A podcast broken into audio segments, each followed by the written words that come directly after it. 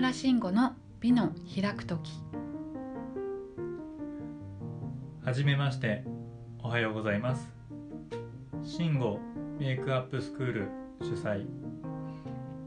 女性を蘇らせる美の魔術師川村慎吾です。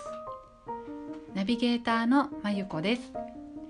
2019年2月3日記念すべき第1回目の番組ですね初回の今日は川村慎吾とは一体何者なのか。番組への思いについて慎吾先生にじっくりお話しいただこうと思っています。その前にまずはナビゲーターを務める私まゆこと慎吾先生の出会いを簡単にご紹介したいと思います。川村慎吾先生は女性を蘇らせる美の魔術師として慎吾メイクアップスクールを主催されています。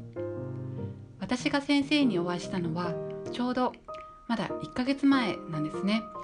メイクスクールの体験レッスンだったんです。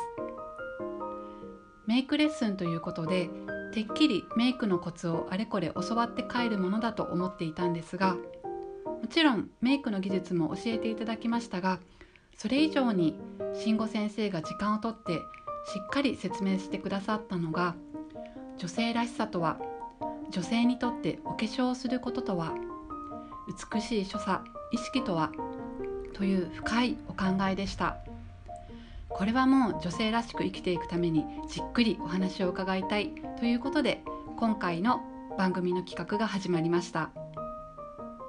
私自身慎吾先生に出会ってまだ1ヶ月という新鮮な耳で皆さんと一緒に共有しながら女性らしさに磨きをかけていきたいと思っています。どうぞよろしくお願いします。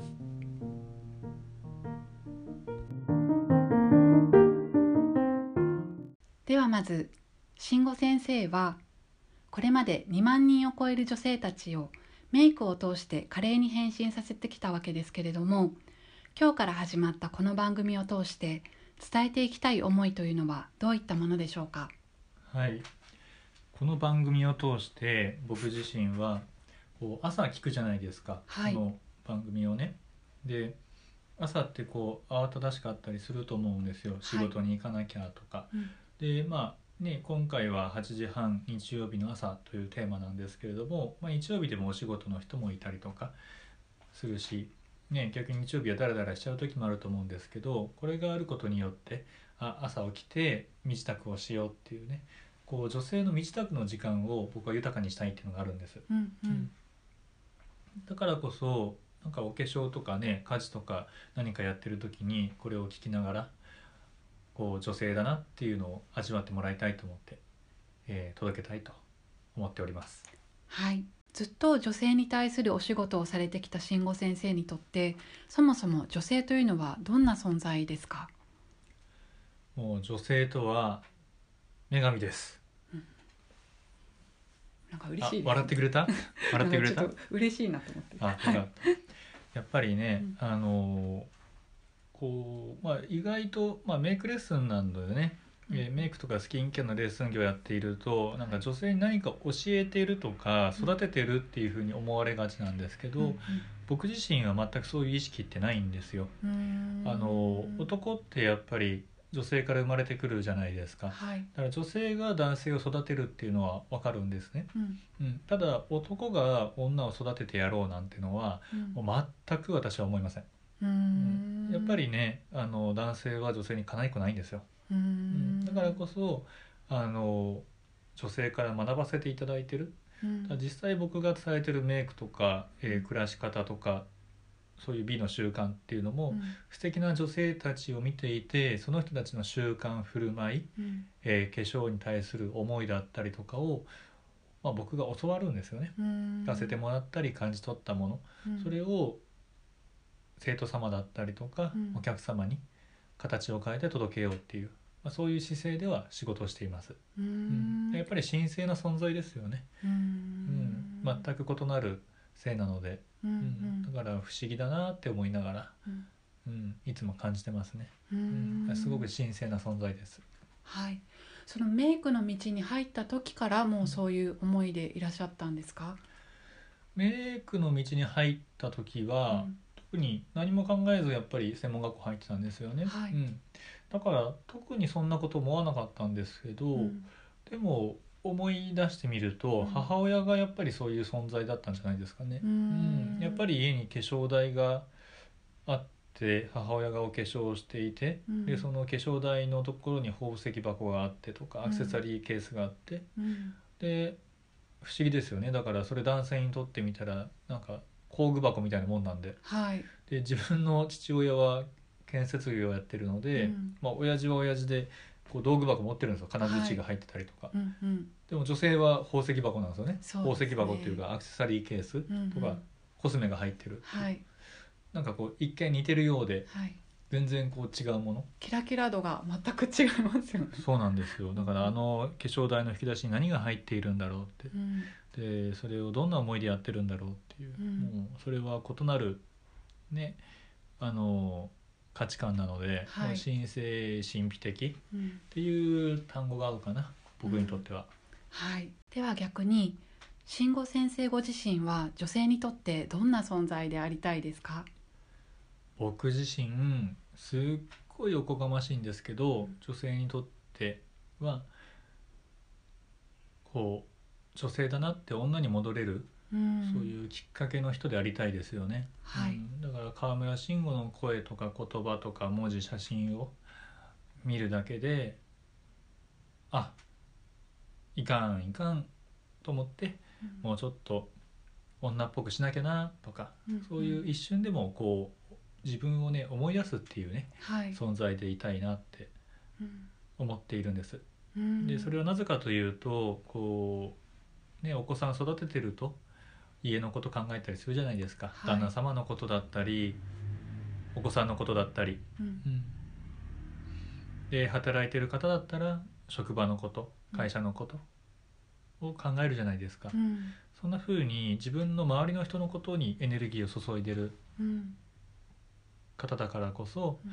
このラジオを聞くことによって、うん女の時間を思い出してもらう、ううんんそんな存在でいたいなって思いますね。うん。でそれは、まあ、きっかけがあって母親にねこう化粧台の前に座ってる時に聞いてみたんですよ。はい。お母さんにとって鏡を見てる瞬間ってどんな時間って、うん。最初はねこう毛穴気になるとかなんか言うかなって思ったんです、うん。うん、でもそうではなくって母が言ったのは私にとって鏡を見てる時間は自分とお話をしている時間だよってうん。教えてくれたんです、うん。それはねって家族が5人も6人もいる中みんなのこと考えてるのってうん。一日中ねって。でも鏡の前に立った時には、うん。お肌のお手入れをしながら「ああ今日はこんなことがあったね」とかね「今こんな風に私は思ってるんだね」っていう風に自分とお話をしているのよって。うん。だから私は年取ったなとかシミが増えたなってことは一切思わないわよって。うん。だからその話を聞いた時にあ女性にとってみたら鏡を見てる瞬間って自分に戻れる瞬間なのかなって思ったんです。うん。だから僕自身は僕自身の存在を使ってうん。こう女の人のね女心をこう思い出すっていう、ううんん。そんな人でありたいと思ってこのポッドキャストを始めました。はい。これから本当にいろんなテーマでいろんな切り口から慎吾先生のお考えをたくさん伺っていきたいと思います。せっかくなのでメイクアップアーティストとしてもご活躍の慎吾先生にその時々の旬なワンポイントメイクアドバイスですとかメイクだけではなくってもっと幅広く女性らしさですとかお悩みなどもお答えいただきたいなと思っていますぜひ先生へのご質問や番組のご感想リクエストなどメールでお寄せいただけたら嬉しいです。メールアドレスはローマ字で b. 開くときアットマーク gmail.com です。ぜひどうぞ。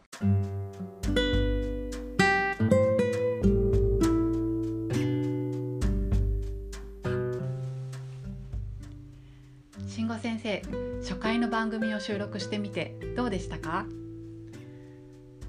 いやーもうなんというか責任感じますよね、うん、このお話を聞いてる方にこうどんな影響を与えられるかなって。うん。やっぱりねこう人のお役に立つためにこれもやろうと思ったんですよね、はい。うん、なので顔の見えない君のためにあなたのために何か役に立てる話がないかなっていうふうにこう自分を思い出したりとか自分の引き出しを開けてる瞬間、うん、この瞬間に僕自身もすごく豊かな気持ちになれるんであの聞いてくれる人がいるから、うん。自分はこの職業を続けることができる。うん。みんなが僕をメイクの先生美の先生にしてくれたんです、まあ、そこにすごく感謝があるのではい。